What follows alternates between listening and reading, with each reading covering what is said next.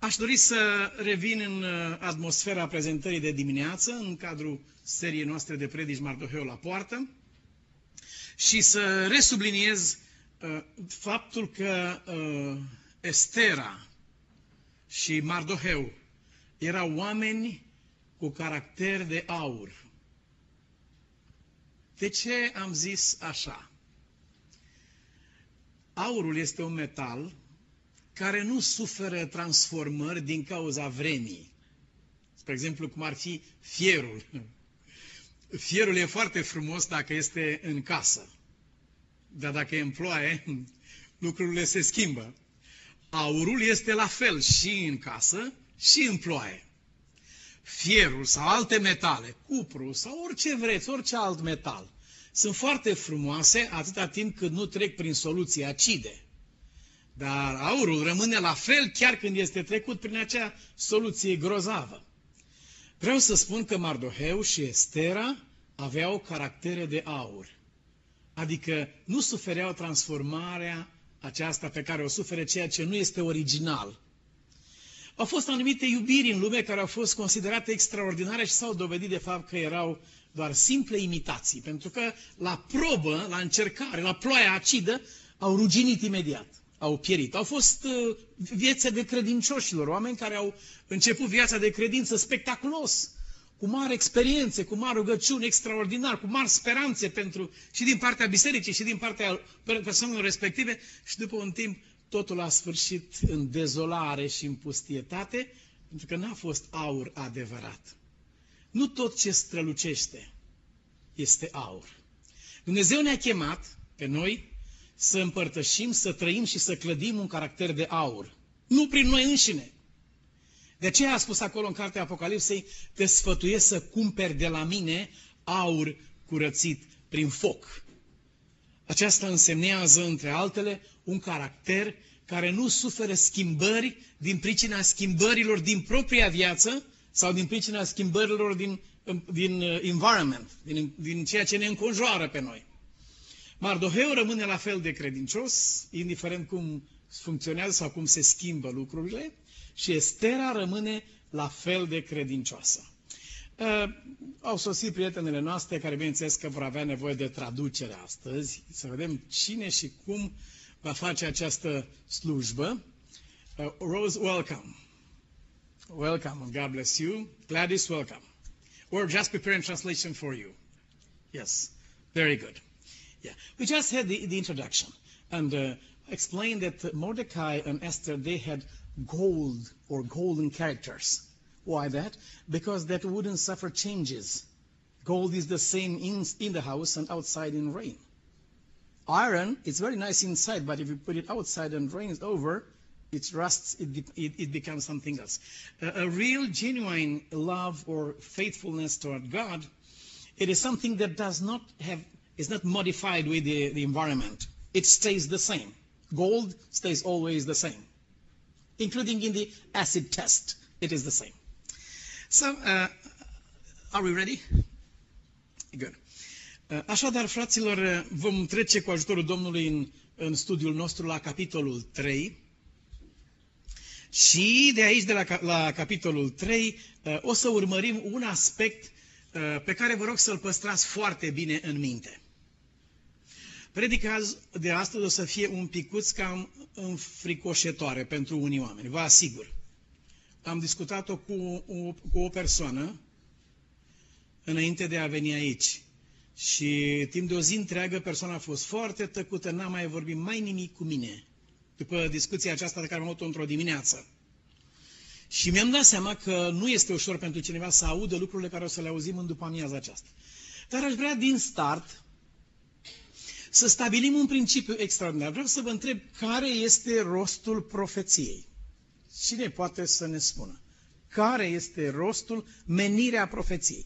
Biblia spune, legea este bună dacă cineva o întrebuințează bine.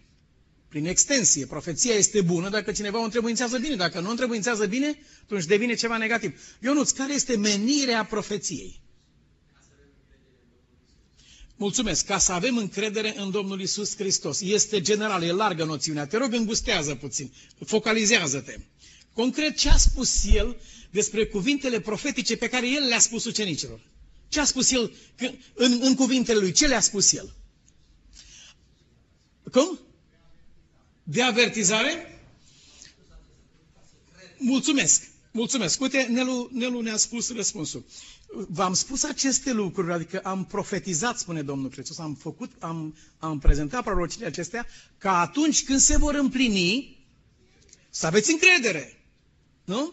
Uh, câți dintre dumneavoastră ați văzut uh, filmul acela al Evangheliei după Luca? Deci Isus, din Evanghelia după Luca, varianta aceea cu Evanghelia după Luca. Cine a văzut? Nu se poate. Nu, nu, nu. Sigur că toată lumea, multă lume a văzut. Poate că nu știm că l-am văzut, dar, dar l-am văzut. Este varianta aceea mai scurtă. Isus din Nazaret este mai scurtă, dar este din Evanghelia după Luca. Dar nu este rău atunci să o aducem într-o după masă sau într-o seară și să o vizionăm cu toții aici. Am să prezint o singură scenă din filmul acesta, care a fost pentru mine edificatoare la acest uh, capitol. Isus îi spune lui Petru, fii atent, satana te-a cerut să te cearnă, se va întâmpla așa, înainte să cânte cocoșa trei ora, tu te vei lepăda de mine. Toate aceste detalii le spune Isus lui Petru. Unii au înțeles aceasta ca fiind predestinație. Nu e adevărat. Nu, Isus i-a spus lui ce se va întâmpla, nu ca să se întâmple așa, ci ce se va întâmpla. Și acum Isus era în sala de judecată și sub uh, torturile acelea grozave, iar Petru era undeva mai departe, după prima, după a doua și era la a treia negare. În clipa când a zis a treia oară, nu știu cine este omul acesta, în clipa aceea a cântat cocoșul. El sare ca ars și se uită în direcția lui Isus în clipa aceea și Isus se uită în direcția lui și îi, îi zâmbește și dă ușor din cap. Adică nu era nimic de speriat acolo. El ar fi trebuit să tragă următoarea concluzie din catastrofa căderii lui. Nu că e un diavol sau că l-a dus diavolul acolo sau că se vede să... Nu. Care era concluzia pe care trebuia să o tragă Petru din căderea lui? Cine poate să spună? Să creadă. Să creadă! Atât. Satana îi îndrepta atenția către el însuși. Uite-te ce nenorocit ești, ești un diavol, ești cel mai rău dintre toți, fii atent cum ești. Nu! Menirea profeției pe care Iisus a spus era una singură, ca atunci când se va întâmpla așa ceva, el să creadă. Noi acum o să ascultăm astăzi câteva lucruri care uh, probabil că vor, vor uh, impresiona destul de tare pe, pe unii dintre noi.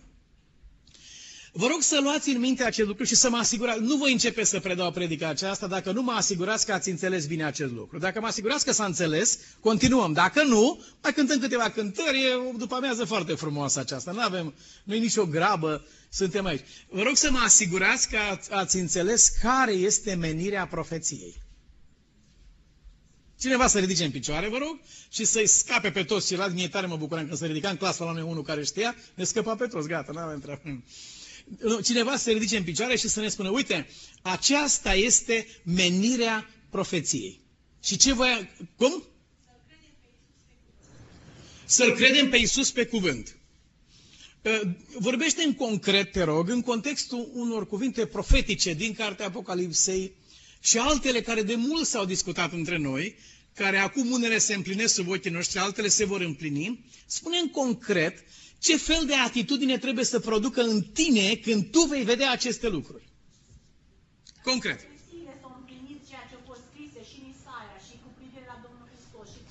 Nu. No. Ai intrat pe un drum care nu duce acolo. Încep din nou, fii atentă. Când vei vedea aceste lucruri că se întâmplă, ce trebuie să simți tu în lumina a ceea ce am învățat noi de la Domnul Isus acum? Că că, este, că reprezintă funcția profeției. Ce trebuie să simți și să trăiești tu în momentul în care vei vedea cele mai spectaculoase dintre profeții împlinindu-se sub ochii noștri? Sau cu noi chiar.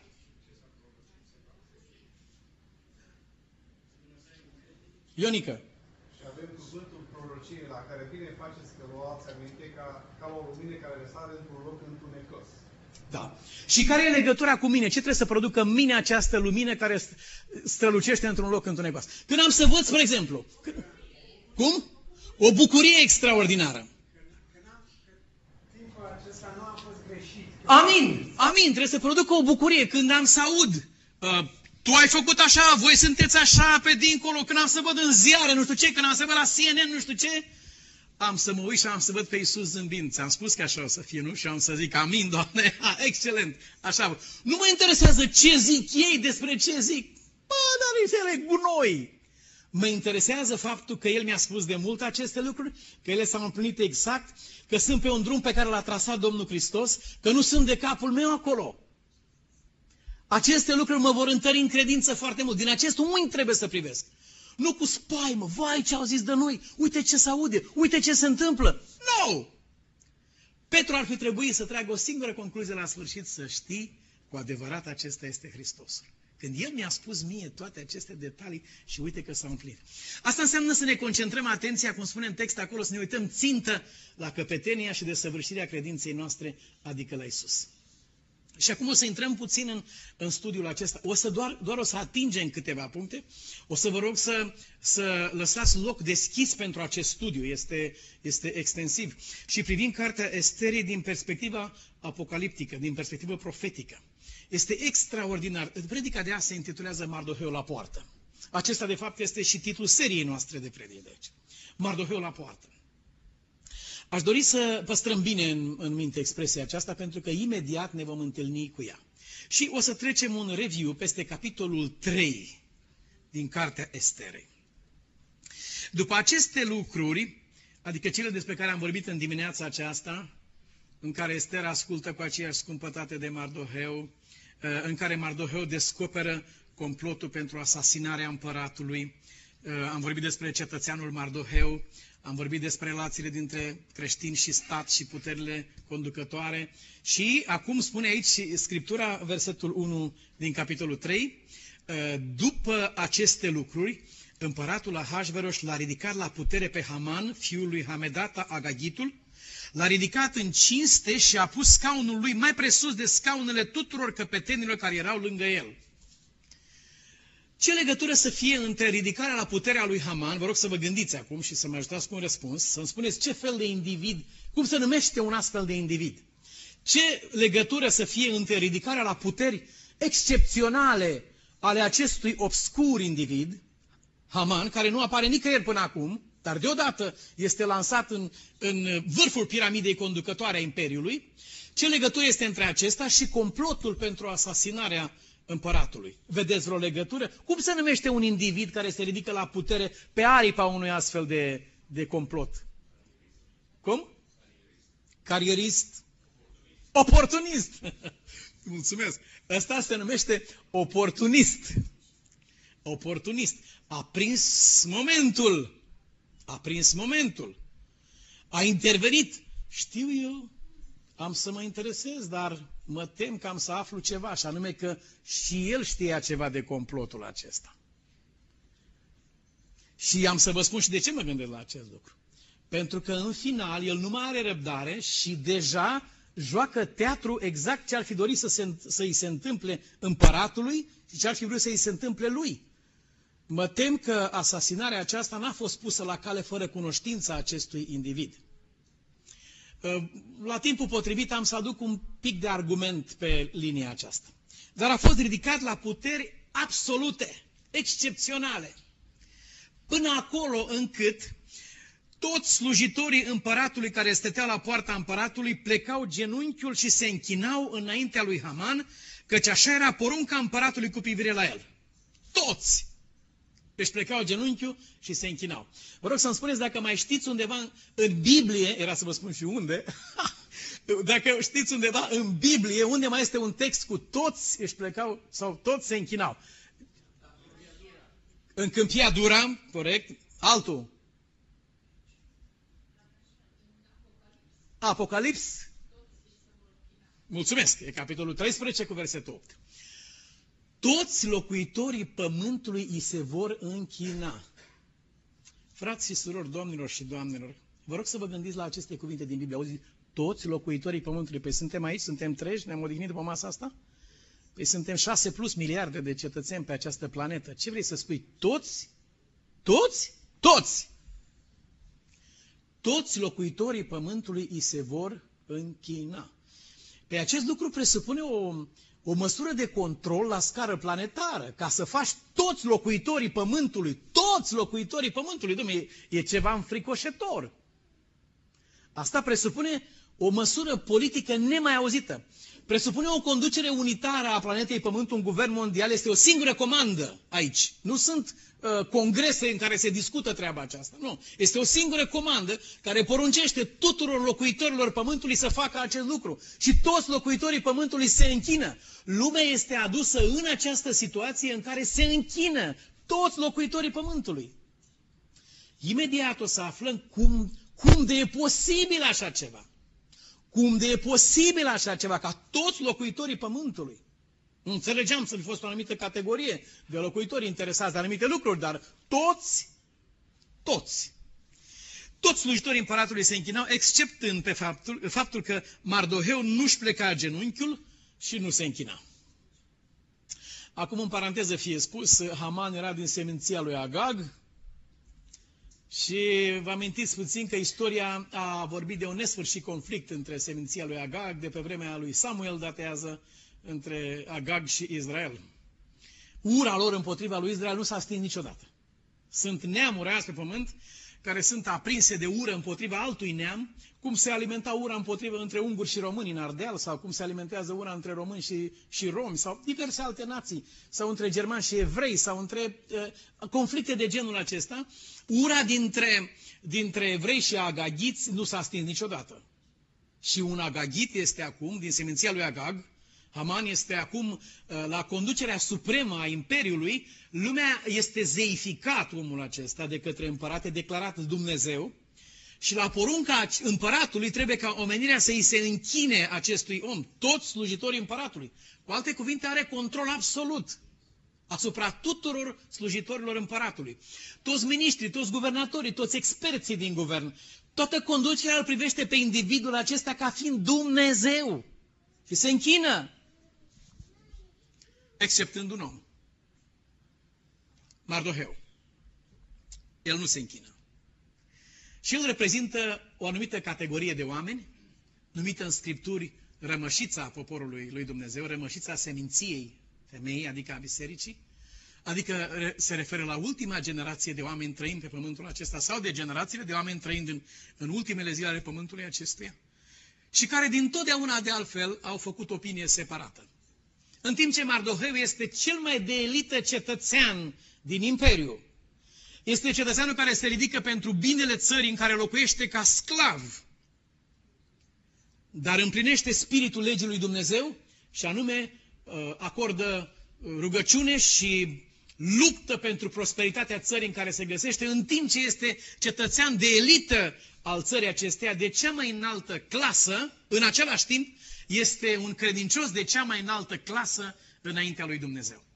Aceste două lucruri pe care satana le-a făcut să se excludă unul pe altul în mintea împăraților și domnitorilor, aceste două lucruri nu se exclud reciproc. Un om nu este un bun cetățean dacă, este, dacă nu e credincios. În, în România, în ziare și peste tot, sloganul la ora aceasta este acesta. Dacă nu ești ortodox, nu ești român. Rușinea rușinilor, mare rușine celor care și-au permis să, să emane așa ceva. Ce legătură este între a fi român și a fi ortodox? Toți trădătorii care au trădat țara aceasta, marea parte dintre ei n-au fost ortodoxi, ce legătură a fost între una și alta? Și oameni care și-au dat pur și simplu viața pentru țara aceasta au trebuit să fie neapărat ortodoxi? Nu văd nicio legătură între una și alta. Dar acesta este sloganul cu care sunt injectate și hrănite masele în România la data aceasta și în lume, peste tot. Oriunde există această discriminare, care măcar că la ora aceasta este voalată, există și lucrează cu putere.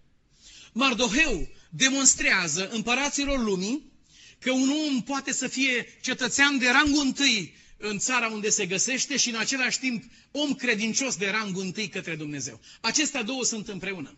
Un om care nu este credincios lui Dumnezeu și care trădează pe Dumnezeu, ar trebui să ridice mari semne de întrebare țării unde locuiește, că nu-l văd pe omul acela fiind credincios țării lui, câtă vreme el nu e credincios lui Dumnezeu. Nu văd așa ceva. Dar din potrivă, nu pot să văd un om adevărat credincios al lui Dumnezeu care să devină un trădător al țării lui. N-are cum, pentru că omul acesta e învățat să fie credincios până la moarte. Și el știe să stea pentru ceea ce este drept și adevărat. Mardoheu a stat pentru viața împăratului, iar acum stă pentru credincioșia lui către Dumnezeu. Fiindcă porunca întâi a legii lui Dumnezeu spune Domnului Dumnezeului tău să te închini și numai lui să-i slujești. Și Mardoheu stă în picioare pentru porunca aceasta a lui Dumnezeu. Dar, fraților, prețul credincioșiei este foarte mare. Începând de la Abel și trecând prin istoria tuturor profeților și martirilor și ajungând în final la istoria Mântuitorului nostru, înțelegem că prețul credincioșiei este mare și este foarte mare. Mardoheu are de plătit un preț scump. Observați că încercarea nu vine nici de la Haman și nici de la împărat. După cum asupra poporului lui Dumnezeu, încercarea nu o să vină nici de la poliție, nici de la guvern. Știți de la cine o să vină încercarea peste poporul lui Dumnezeu? De la vecini. De la vecini. De la colegi. De la cunoștințe, de la prieteni, de la cetățenii de pe stradă. De la cei care înconjură. Masele sunt pregătite psihologic, pas cu pas să izoleze și să acuze pe cei care ar fi diferiți. Se lucrează la uniformitate tot mai mult. Nu la unitate, la uniformitate. Cine este diferit sau deosebit este marcat. Aici, cetățenii care stăteau cu el și erau și ei slujitori, ca și el, colegii lui, slujitorii împăratului care stătea la poartă, versetul 3, i-au zis lui Mardoheu, pentru ce calci porunca împăratului? Ei nu i-au spus pentru ce ești credincios lui Dumnezeu. Nu aceasta va fi întrebarea care va fi adresată celor credincioși sau este până la ora aceasta. Nu. Întrebarea este pentru ce nu asculți de șeful statului, pentru ce nu asculți de guvern, pentru ce nu respecti legea. Mardoheu nu era un călcător al legii. Mardoheu era un împlinitor al legii. Problema în viața lui Mardoheu era aceea a priorităților. Apostolii au întrebat, judecați voi dacă este drept să ascultăm mai mult de oameni decât de Dumnezeu. Conflictul nu era între Mardoheu și Haman. Conflictul era între legea lui Dumnezeu și legile oamenilor. Și în mintea acestui om era clar. El pusese pe Dumnezeu și cuvântul lui mai presus decât orice altceva, oricare ar fi fost prețul de plătit. El, era, el știa care pot fi consecințele. Și niciunul din, dintre martiri sau dintre copiii lui Dumnezeu nu au fost inconștienți cu privire la consecințele alegerii sau poziției lor. Dar ei au rămas credincioși, în ciuda situației. Slujitorii au spus pentru ce calci porunca împăratului. Și când a venit a doua zi la serviciu, domnii miniștri, ce credeți că, uh, care credeți că a fost obiectul atenției lor? Ei nu s-au ocupat să vadă ce pot face pentru țară, să aibă lumea ce le trebuie. Nu. Pe ei e interesat ce mai face individul acesta, continuă, la, continuă sau nu continuă. Fiindcă ei îi spuneau în fiecare zi lucrul acesta și el nu-i asculta, l-au spus lui Haman. Unul dintre ei Vedeți, nu a fost ușor pentru ei să trădeze un așa coleg de omenie cum era Mardoheu. Și trebuie să fii un om complet decăzut sau demonizat ca să vinzi cu bună știință pe un frate al tău. Este, e grozav. Dar oamenii aceștia fuseseră în școala trădării. Am discutat cu un coleg pastor care mi-a spus că are informații de la anumiți membri ai bisericii despre alți membri care au zis și au făcut. Și am spus, ce faci tu în biserica aceasta, măi băiatule? Tu, tu ai acolo o pepiniere de trădători. Tu ai învățat membrii bisericii să trădeze, mă, nu înveți altceva. Dar mi-a spus adevărul. Tu i-ai învățat să vândă pe frații lor, măi. I-ai învățat să asculte, s-au dus la party cu ceilalți numai ca să asculte, după aceea au venit la tine și ți-au vândut toate celelalte. Ce faci tu din oamenii aceștia? Niște trădători. Mâine te vor lua și te vor vinde în piață și pe tine, că au învățat meserie de la tine. Tu i-ai învățat acest lucru. Tu ar trebui să nu primești din mine. Zi, la mine a venit cineva cu niște casete și mi-a spus, vino să ascult ce vorbește nevastă mea despre tine. Și am spus, nu, nu vreau să ascult ce vorbește soția ta despre mine, decât dacă soția ta vrea să-mi spună mie ce vorbește despre mine. Decât dacă soția ta vrea să-mi dea mie aceste casete să le ascult. Dar ca să le ascult de la tine despre, despre ea, zic, niciodată nu le ascult. Și dânsa a fost multă vreme supărată pe mine și rare ori dădea mâna cu mine, i-am întins mâna, dată la office și a tras mâna și am rugat-o să ia loc pe scaun și a spus nu vreau să stau jos. Și am spus, zic că e bine pentru că dai mint în America, să stai în picioare sau să stai jos, ești liberă să faci acest lucru. După care a izbucnit și a spus, ai ascultat casetele? Au, și eu am ridicat ochii spre cer și am zis să-ți mulțumesc, Doamne, că mi-ai dat Duhul tău să n-ascult casetele acelea. Și am zis, stimată prietenă, zi, nu le-am ascultat. Nu le-ai ascultat, zic nu. S-a așezat pe scaun imediat. și de acolo a, a început conversația noastră prietenească. Uh, iubiți frați, nu e nevoie să vindem biserici sau să trădăm state. E nevoie să învățăm mica trădare de a sta de vorbă cu un frate sau cu o soră și pe aceea suna în partea altă și ai spune altuia ce s-a discutat acolo. Asta e meseria. Nu e nevoie să fii informator pe listele de informatori din România. Îmi pare rău să spun, dar mulți, multe fețe bisericești acum săracile tremură sutana, fiindcă se așteaptă. Conferința Generală a Adventiștilor a spus că va scoate de pe rolul bisericii persoanele care se vor descoperi că au fost acolo. Asta are consecințe grozave. Adică oamenii aceștia uh, trebuie să cumva să plătească pentru ce s-a întâmplat și unora le tremură sutana cu ocazia aceasta. Iubiți frați, așa s-a întâmplat aici. Unul dintre ei până la urmă s-a dus și a turnat la Haman. Dar știți de ce a turnat? Nu pentru că nu avea respect pentru, pentru Mardoheu. Avea tot respectul posibil. Uh, îmi pare rău că nu, nu avem și în engleză textele biblice. Dacă le avem, fă cum Valorențo să ne apară împreună acolo.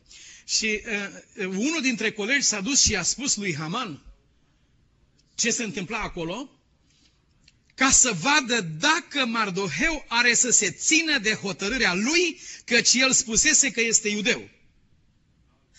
În timp ce Estere i-a spus să nu cumva să spui ce ești și cine ești, până când nu o să fii văzută cine ești, după ce ai fost văzut cine ești și cineva află, oh, deci așa sunt uh, creștini, așa sunt credincioși, va să zică. Știi ce mă gândeam înainte? Mi-a spus un, un coleg, un prieten, uh, un, un distins arhitect, un om al lui Dumnezeu, zice, am studiat Biblia împreună doi ani. Și a zis, dacă mă întrebai acum doi ani ce cred eu despre adventiști, zice, cred că te speriai și fugeai din casă de la mine. Acum însă, dacă cineva o să mă întrebe pe mine cine sunt adventiști, cât voi trăi, am să știu ce am să spun acolo. Adică prejudecata oamenilor. El i-a spus, tu să nu spui acolo. În timp ce el aici a spus clar din ce motiv. Din motive de conștiință, din motive de credință, din motive de credincioșie față de Dumnezeu, nu mă închin acestui om muritor. Indiferent că îl cheamă Papa Ioan Paul al II-lea mort sau că îl cheamă Papa Benedict viu. Nu mă închin decât Domnului Dumnezeului nostru. Așa spune Scriptura. Și tu ar trebui să faci la fel, domnule împărat sau președinte sau cine ești. Ar trebui să faci la fel. Domnului Dumnezeului tău să te închini și numai Lui să-i slujești. Dar lumea din jurul nostru va pune la probă, pentru că satana va cerut să vă cearnă. Ce tot spui tu că ești credincios? Că... Ce credincios? Ia să vedem. Satana va cerut să vă cearnă. Lumea din jurul nostru va voi să vadă dacă este un acord între ceea ce vorbim și spunem că suntem și ceea ce suntem de fapt. Vor să vadă. Pentru că ipocrizia este marea plagă a secolului acestuia mari figuri religioase și politice din lume au fost dovedite ca fiind persoane cu dublă identitate. Și azi în lume este o, e un flagel lucrul acesta, e o grozăvie. Oamenii sunt chiar șocați când aud că unul nu știu unde chipurile ar fi credincioasă. Vecina mea zice că e credincioasă. Hm, am să mă uit și am să văd. Mă mir ce credincioasă e că ieri am auzit-o drăcuind și înjurând, să împiedicase de un scaun și a căzut jos și așa mai departe. Mă mir ce credincioasă o fi. Sau vecinul meu pe care l-am văzut făcând așa sau spunând așa. Ei au spus lui Haman ca să vadă dacă Mardoheu are să se țină de hotărârea lui. Haman a venit în următoarea zi și când toată lumea se închina până la pământ înaintea lui, cum am văzut în România, la ultimul 23 august din anul 1989, ultimul 23 august, pe care l-a trăit familia prezidențială de la data aceea, uh, am văzut un uh, gest care mi-a pus un cuțit în inimă. Uh, dumnealor era într-un balcon, la defilare se întâmplă treaba aceasta, și mii și mii de tineri, de copii, de băieți și de fete se închinau până la pământ înaintea lor. Închinare de tip religios. Dacă puteți să faceți rost de caseta aceasta, vă rog că trebuie să fie undeva, urmăriți-o, vă rog, și spuneți-mi dacă nu a fost așa. Felul când, cum ei se înclină și se închină înaintea acestei familii e de tip religios. Iar dumnealor doi își aruncă priviri reciproce acceptând închinarea aceea care se întâmplă acolo. Și când am văzut acel gest și acea nenorocire, am spus, Doamne Dumnezeule, acesta este sfârșitul acestui om. În decembrie a venit sfârșitul lui. Acela a fost sfârșitul. Până aici. Și astăzi în lume, setea de putere a conducătorilor nu se potolește decât atunci când primesc închinare ca Dumnezeu. E pus de diavolul, în fibra oamenilor acest lucru. Tot mai multă putere, tot mai multă până când primesc închinare care se cuvine doar lui Dumnezeu. Iar dacă nu primesc această închinare, scrie în versetul acesta că în momentul când Haman a văzut că Mardoheu nu-și pleca genunchiul și nu se închina, s-a umplut de mânie. Dar a crezut prea puțin pentru el să pună mâna pe Mardoheu. Prea puțin să, să lichidez doar pe unul căci îi se spusese din ce popor era Mardoheu și a voit să nimicească poporul lui Mardoheu, toți iudeii care se aflau în toată împărăția lui Ahasveros. Pe toți. Nu unul singur. Setea de sânge și de răzbunare a mândriei luciferice care este rănită nu se oprește decât atunci când a nimicit tot și a distrus tot. Tot poporul lui. Iubiți frați, capul s-o clipă, vă rog. Vedeți că noi nu suntem uh, o adunare și un popor uh, de vineri seara de la 8 la 9 și sâmbătă de la 9 la 12, la 12 și după aceea plecăm fiecare în drumul lui. Noi continuăm să fim poporul lui Dumnezeu din clipa când ne-am predat viața în mâna lui Isus. Noi nu suntem niște, uh, niște agregate aici. Noi suntem un organism. Ace- se numește trupul lui Isus. Suntem legați unii de alții. Și trebuie să fim conștienți de acest lucru. Orice faptă rușinoasă sau de blam care va face eu undeva în orașul acesta, va lovi în obrazul vostru al tuturor, vă va afecta pe voi toți. O să mergeți la magazin să luați pâine și o să vă întrebe cineva acolo, parcă și dumneavoastră mergeți unde merge pastorul acela care am citit uh, ieri în ziua de adevărat, va fi greu să răspunzi acest lucru. Te vei duce la cineva să-i spui despre Domnul Hristos? Oh, da, sunteți credincioasă? Da. Păi, a, sunteți cum este cu tare, deci care a fost aici lângă noi și care a făcut aceste fapte. Eu l-am văzut când a făcut. Sunteți cum este omul acela sau femeia aceea? Frați iubiți, viața noastră a fiecăruia, spune Pavel, nimeni nu mai trăiește pentru sine. Nu suntem insule, nu suntem izolați. Uh, individualismul american este non-applicable la biserica creștină. Nu se aplică la biserica lui Dumnezeu. Deci voi sunteți mădulare unii altora. Și dacă eu iau noroi cu o mână și dau pe obraz, așa voi fi. Mâna murdărește obrazul. Ochiul duce trupul acolo unde nu trebuie sau, cum spunea uh, în, în cartea lui, lui Lev Tolstoi, zice, ochii i-au distrus obrazul. Uh, un organ distruge pe un altul. Voi sunteți mădulare unii altora. Trebuie să ținem seama de acest lucru. Mardoheu este ochit de Haman, dar nu ca persoană singulară. Este ochit ca popor. Suntem priviți ca popor. Toți locuitorii pământului, tot poporul lui Dumnezeu, se lucrează cu date absolute. Și scrie mai departe Scriptura că uh, imediat a chemat pe vrăjitori, pe cei care se ocupau cu aceste lucruri și a tras la sorți. Toate persecuțiile din istorie sau marile mișcări care au avut loc împotriva poporului lui Dumnezeu, incluzând nazismul și altele și comunismul, toate acestea în timp ce au avut conducători umani, un Hitler sau un Stalin sau un Lenin sau cine a mai fost, sau un Mao Zedong sau un Pol Pot sau un Kim Il-sen sau un Saddam Hussein sau așa mai departe, în timp ce a existat astfel de conducători umani, în spatele acestor conducători au fost totdeauna vrăjitori și vrăjitoare. Mrs. Nancy Reagan a admis la CNN într-o discuție clară care a avut-o cu, pe, pe, un, pe, un post, pe postul acesta în toată lumea, a admis că a avut comuniune cu spirite, a discutat cu persoane care se ocupă cu așa ceva.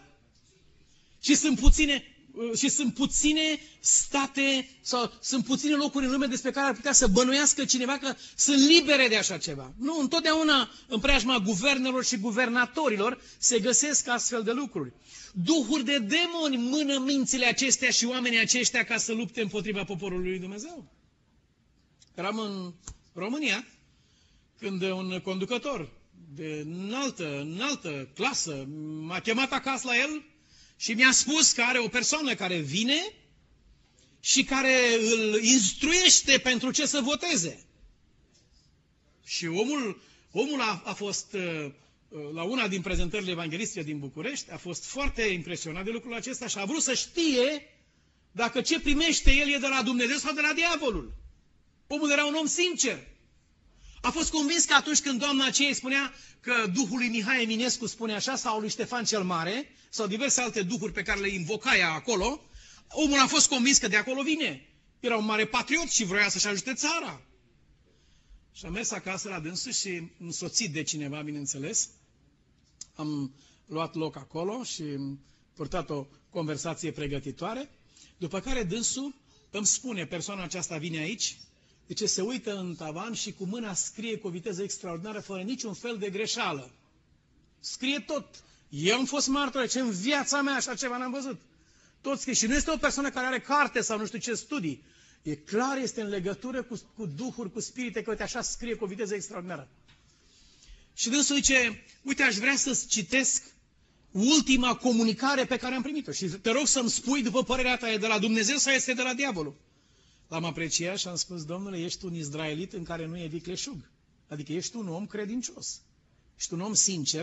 Pentru că dacă nu erai sincer, nu mă chemai pe mine acum să mă întreb dacă e de la Dumnezeu sau nu. Ai fi mers mai departe pe drumul tău. Faptul că m-ai chemat să mă întrebi, te arată ca pe un om sincer. Și mi-a citit acest, uh, uh, tot materialul, mi-a citit o, o, o, o, numai prima parte. Și prima parte începe așa. Așa vorbește Domnul. Două puncte. Și continua. Domnul, tata, tata, tata, numele personalității politice din România, să meargă în, la cutare nivel al guvernului și să voteze pentru cutare și pentru cutare lucru. Asta scrie acolo. I-am spus politicianului, zic, vă rog să vă opriți. Vă rog să vă opriți. Nu e nevoie să parcurgem întreg materialul acesta. Am o singură întrebare pe care am să vă adresez. Între timp, persoana care era cu mine, soția unui pastor, o femeie de toată demnitatea și seriozitatea, trăia numai în rugăciune. Femeia aceasta se ruga pentru mine, eu eram în rugăciune și încordat urmărind cursul acela ca să vedem cum putem să întindem mâna omului acestuia înșelat, să-l ajutăm să... Și am spus, zic, opriți-vă aici. Nu e nevoie să parcurgem tot materialul. Ați reținut cuvintele cu care a început această comunicare. Și a zis, da, cuvintele sunt acestea, așa vorbește Domnul. Adică astea sunt, acestea sunt cuvinte care le găsești în Biblie la tot pasul. Așa vorbește Domnul, urmează două puncte și apoi urmează un citat. Și zic, citatul care urmează după cuvintele acestea puteți să mi-l spune? Zice, da. Scrie acolo așa, Domnul și și-a spus numele, să facă cu tare și cu tare lucru. Zic, opriți-vă. Arătați-mi un singur loc în Biblie sau în logică sau în bun simț în care Dumnezeu din ceruri, așa vorbește Domnul s-a spus, vi se adresează dumneavoastră, Domnule, cu expresia Domnul. Dumnezeu din ceruri să vă zică dumneavoastră Domnul cu tare. N-am găsit nicăieri, zic. Nu știu dacă în Biblie să scrie Domnul David, spre exemplu. Sau Domnul Petru. nu există așa ceva. Aș vrea să nu vă spun ce înjurătură a scos omul acela, dar a spus clar e de la dracu așa ceva. Nu poate fi de la Dumnezeu.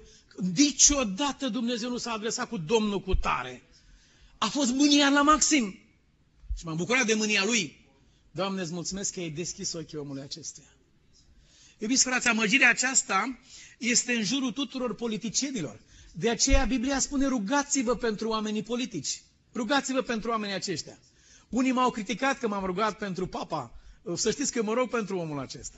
Continui să mă rog. Omul ăsta conduce un miliard de oameni. Mă rog pentru George Bush, mă rog pentru toată lumea aceasta. Și îi aduc continuu înaintea lui Dumnezeu și spun, tată, pentru că diavolul vine acolo în mod sigur lângă omul acesta și îl va îndemna să facă rău. De ce să nu mă rog și eu să, la, să îl conducă Dumnezeu pe calea cea bună? Biblia spune, rugați-vă pentru cei care sunt puși în poziții înalte, care au răspunderi peste mii și milioane, miliarde de oameni. Rugați-vă pentru oamenii aceștia. Și eu mă rog. Și ar trebui și noi ca biserică să facem un obicei din treaba aceasta. Dacă trebuie să fac vreo politică, asta e politica pe care o fac, să știți. Am să mă amestec cu rugăciunea mea în toate treburile politice care se întâmplă în lumea aceasta. Și nu poate să scape nimeni de lucrul acesta. Pentru că n-am nevoie nici măcar să cer audiență pentru așa ceva. Nu. Trimit un mesaj sus și de acolo coboară drept la el pe birou. Asta este. Așa ne-a învățat Dumnezeu și așa ne-a, ne-a, ne-a asigurat că va face. Și cu adevărat. Proverbele spun, inima împăratului este ca un râu și Dumnezeu îndreaptă încotro dorește El. Eu mă rog pentru acest lucru. Tată, te rog, intervină. Uitați-vă că aici trage la sorți. Adică acțiunea nu o ia asupra lui, și o pune asupra spiritelor care îl conduc și stabilesc ziua a 13 a lunii a 12 Data e stabilită de, de uh, forțele acestea obscure, întunecate. El este un simplu executant. Astăzi vezi tot felul de blamuri în ziare. Dar în realitate când vom afla de ce s-a luat hotărârea respectivă, de ce s-a făcut cu tare lucru, când vom ști la judecata lui Dumnezeu, când toate detaliile vor fi pe față, ne vom da seama că bietul om acesta pe care l-a blamat lumea era de fapt ultima spiță la căruță dintr-un mare complex. E, atunci Haman a zis împăratului Ahasveros. În toate ținuturile împărat, împărăției tale este risipit un popor deosebit între popoare. N-ai voie să fii deosebit între popoare, trebuie să fii uniform. Dacă ești deosebit, ești obiectul atenției. Este un popor deosebit între popoare, care are legi deosebite de ale tuturor popoarelor și nu ține legile împăratului. Nu este în folosul împăratului să-l lase liniștit. Vă rog să ascultați această conversație, așa sună conversațiile când, când se discută de, de cotropirea unui stat, când se discută de lichidarea unei rase, se discută la o masă între doi indivizi. Ce facem? Îi omorâm, nu-i omorâm, îi lăsăm, nu-i lăsăm, hai să-i omorâm, ca să scăpăm. Și atunci s-a, s-a decis soarta a milioane de oameni, cu femei, cu bătrâni, cu copii, cu toate, într-o conversație dintre doi indivizi. Tot a început acolo. Și aici este o conversație între doi indivizi. Ei nu discută despre mâncarea de la prânz. Ce facem? Mâncăm macarone sau mâncăm fidea? Nu despre asta este vorba. E vorba de viața unui popor de mii și mii de oameni care se discută între ei ca și cum ai vorbit despre o mâncare sau ca și cum ai vorbit despre o plimbare. Acest lucru e la mijloc. Așa se întâmplă în ziua de astăzi. Se așează harta în față, cineva trage cu pixul, uite, eu iau până aici, tu iei până aici. Și trasul în jos cu pixul acela înseamnă un fluviu de sânge trece peste țări, peste popoare, peste, peste familii, peste bătrâni, copii. Asta înseamnă și ei trag pe hartă, împart harta, ușor. Citeam undeva că ar fi bine ca oamenii aceștia care lucrează pe hărți să fie trimiși pe front întâi câteva săptămâni. Ar fi bine copiilor să fie luați, să fie trimiși pe linia întâi și atunci am vedea ce fel de hotărâre ar lua Iisus acolo. Dar ați observat când a fost vorba să meargă prințul din Anglia în război, vai ce căcăială a mai fost. Zile întregi îl trimitem, nu-l trimitem și până la urmă, culmea culmilor, toată lumea a votat să nu-l trimite pe bietul băiat. Dar n-a votat să nu-i trimite pe băieții celorlalți acolo. Și bietul băiat e în, e în Anglia liniștit, dar băieții celorlalți mor acolo și își varsă sângele în fiecare zi. E ușor să hotărăști într-un birou soarta copiilor altuia. Ar fi bine dacă copiilor ar fi acolo, pentru că ar avea un alt interes pentru treaba aceasta. Aici stau de vorbă doi oameni. Ce facem cu poporul acesta? Eu zic că nu e bine să-i mai lăsăm. Nu, crezi că nu e bine? Știi eu cum zici tu? Eu, da, dacă crezi că e bine așa, hai să facem așa. Cum rămâne?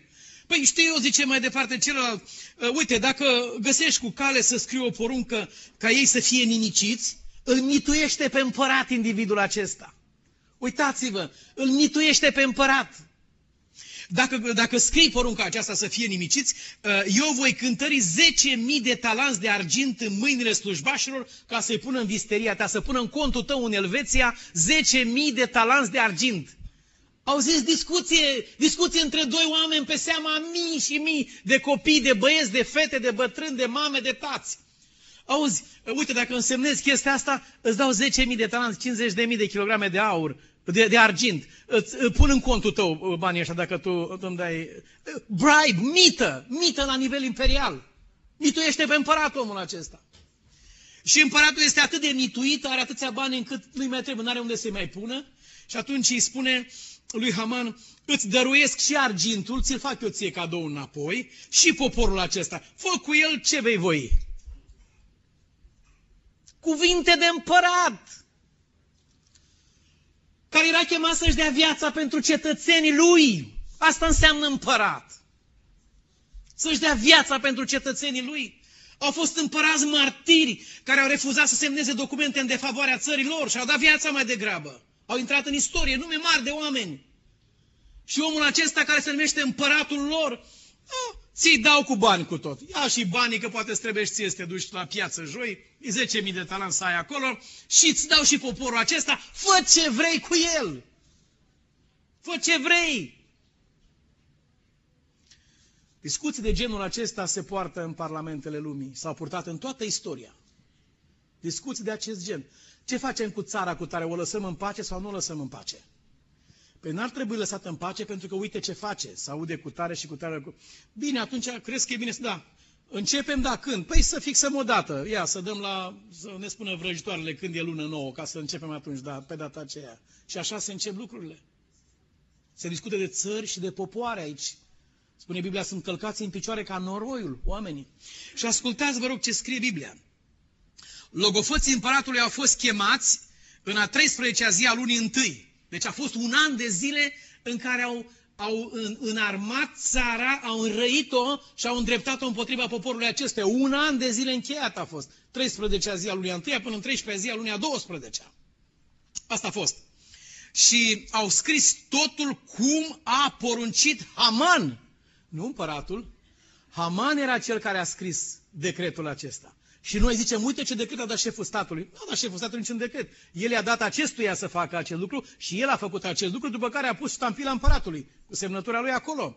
A scris Haman lucrul acesta, toți dregătorii fiecărui ținut, căpetenile fiecărui popor, fiecărui ținut după scrierea lui, fiecărui popor după limba lui, au scris în numele împăratului Ahasveros, în numele împăratului, și au pecetluit scrisorile cu inelul împăratului. După cum a dictat el. Scrisorile au fost trimise prin alergători în toate ținuturile împăratului ca să, ascultați vă rog, să nimicească, să omoare și să piardă pe toți iudeii, tineri și bătrâni, prunci și femei și anume într-o singură zi, în a 13-a zi a lunii a 12-a, adică a lunii Adar, și să li se prade averile. Pentru că cetățenii au zis, bine, și care e solda pentru treaba aceasta? Îmi omor vecinii pe toți, că știu că sunt credincioși acolo, îi cunosc. Îmi omor vecinii, dar cine plătește treaba aceasta? Păi e foarte simplu. Cine omoară, pe cine omoară, îi ia averea. E ți-ai omorât vecinii, le-ai luat casa, le-ai luat mașină, îți face mașina lui vecinul? E foarte bine. dă una în cap și mașina este a ta. Foarte simplu. O, o să fie omorâți, să fie prădați prunci, femei, bătrâni, copii și să li se ia averile, care erau date prădătorilor acestora. Un an de zile a fost otrăvită țara în fiecare seară la news. În fiecare seară la news s-a spus lucrul acesta. Și s-a scris în toate limbile, mai ales în spaniolă s-a scris, peste tot, ca să știe toată lumea de aceeași limbă predutindeni ce au de făcut la o anumită dată și la o anumită oră. Asta s-a întâmplat. Scrisorile au fost trimise. Aceste scrisori cuprindeau porunca împăratului care trebuia vestită în fiecare ținut și care îndemnau toate popoarele să fie gata pentru ziua aceea. Alergătorii, versetul cu care, la care ne oprim astăzi, alergătorii au plecat în grabă mare. Era grăbit omul. Nu mai avea răbdare. Era grăbit. Dar dacă știa nenorocit încotro se grăbește el, cine știe încotro se grăbea el? Nu, nu, concret. La spânzurătoare se grăbea el. O să vedem mai târziu. O să vedem mai târziu. Nici o mână nu se va ridica împotriva poporului lui Dumnezeu fără să se usuce. No, niciodată. Cine se atinge de voi, se atinge de lumina ochilor lui Dumnezeu. Cine crede că va face sau că va reuși în treaba aceasta, ar fi bine să ducă înapoi la școala biblică, să mai citească o dată. Nu va fi nicio excepție. Aceasta este legea lui Dumnezeu. Cine se atinge de voi, se atinge de lumina ochilor lui Dumnezeu. Alergătorii au plecat în grabă mare, porunca a fost vestită și în capitala Susa și ascultați ce se întâmpla la Casa Albă și ce se întâmpla în popor. Și pe când împăratul și Haman steteau și beau, cetatea Susa era îngrozită. Haman a dat de băut, că dacă a făcut o treabă așa de frumoasă și de bună, da, a dat și el ceva de băut. Și împăratul bea și el, sigur că da, să cinstească evenimentul. Știe împăratul acesta ce face? Este absolut un inconștient. Nici nu știe cine e nevasta lui din pat de lângă el. Nu are habar. În schimb îi dă mână liberă unuia, fă ce vrei cu ei. Știe câți oameni sunt? Știe ce poziție ocupă în economie, în politică, în științe? Știe acest om ceva? Nu știe nimic. Nimicește-i. Așa s-a întâmplat în noaptea Sfântului Bartolomeu? Așa s-a întâmplat în războiul al doilea mondial? Așa s-a întâmplat întotdeauna. Acești conducători morți la postul lor sunt un pericol cumplit pentru mase imense de oameni, dar mulțumim lui Dumnezeu că El este la cârma istoriei. V-am spus aceste lucruri, a spus Isus, de ce? Ca atunci când se vor întâmpla, să aveți credință. Sunt câteva lucruri pe care trebuie să le facem atunci când se vor întâmpla. Care e lucrul numărul unu pe care trebuie să-l facem când vom vedea că se întâmplă aceste lucruri? Care e lucrul numărul unu? Nu, concret, ziceți, puneți degetul acolo. Nu, nu, nu, nu, nu. Ce spune Domnul în primul rând? Ridicați-vă capetele în sus, că se apropie moartea. Nu, no, să apropie izbăvirea. Să-mi fie mie frică de el? Mare rușine ar fi aceasta. Să-i fie lui frică de mine. Pe cine are el și pe cine am eu, pot să spun cu umilință că nu sunt aceeași persoană. Și Ioan spune, cine este cu noi, e mai mare decât cel care este în lume. Ridicați-vă capetele în sus, pentru că s-a apropiat nu nenorocirea voastră, ci izbăvirea voastră. Când veți vedea aceste lucruri că se întâmplă, să credeți, să vă bucurați în inima voastră, să vă ridicați ochii în sus, să-i zâmbiți lui Dumnezeu și să-i spuneți, Doamne, exact așa cum ai spus. Fraților, trebuie să ne oprim aici.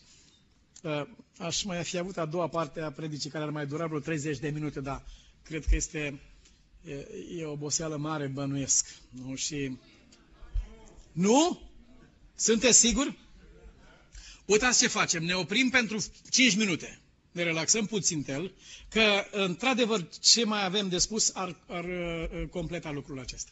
Ne oprim pentru 5 minute. Vă rog să oprim și înregistrarea și totul.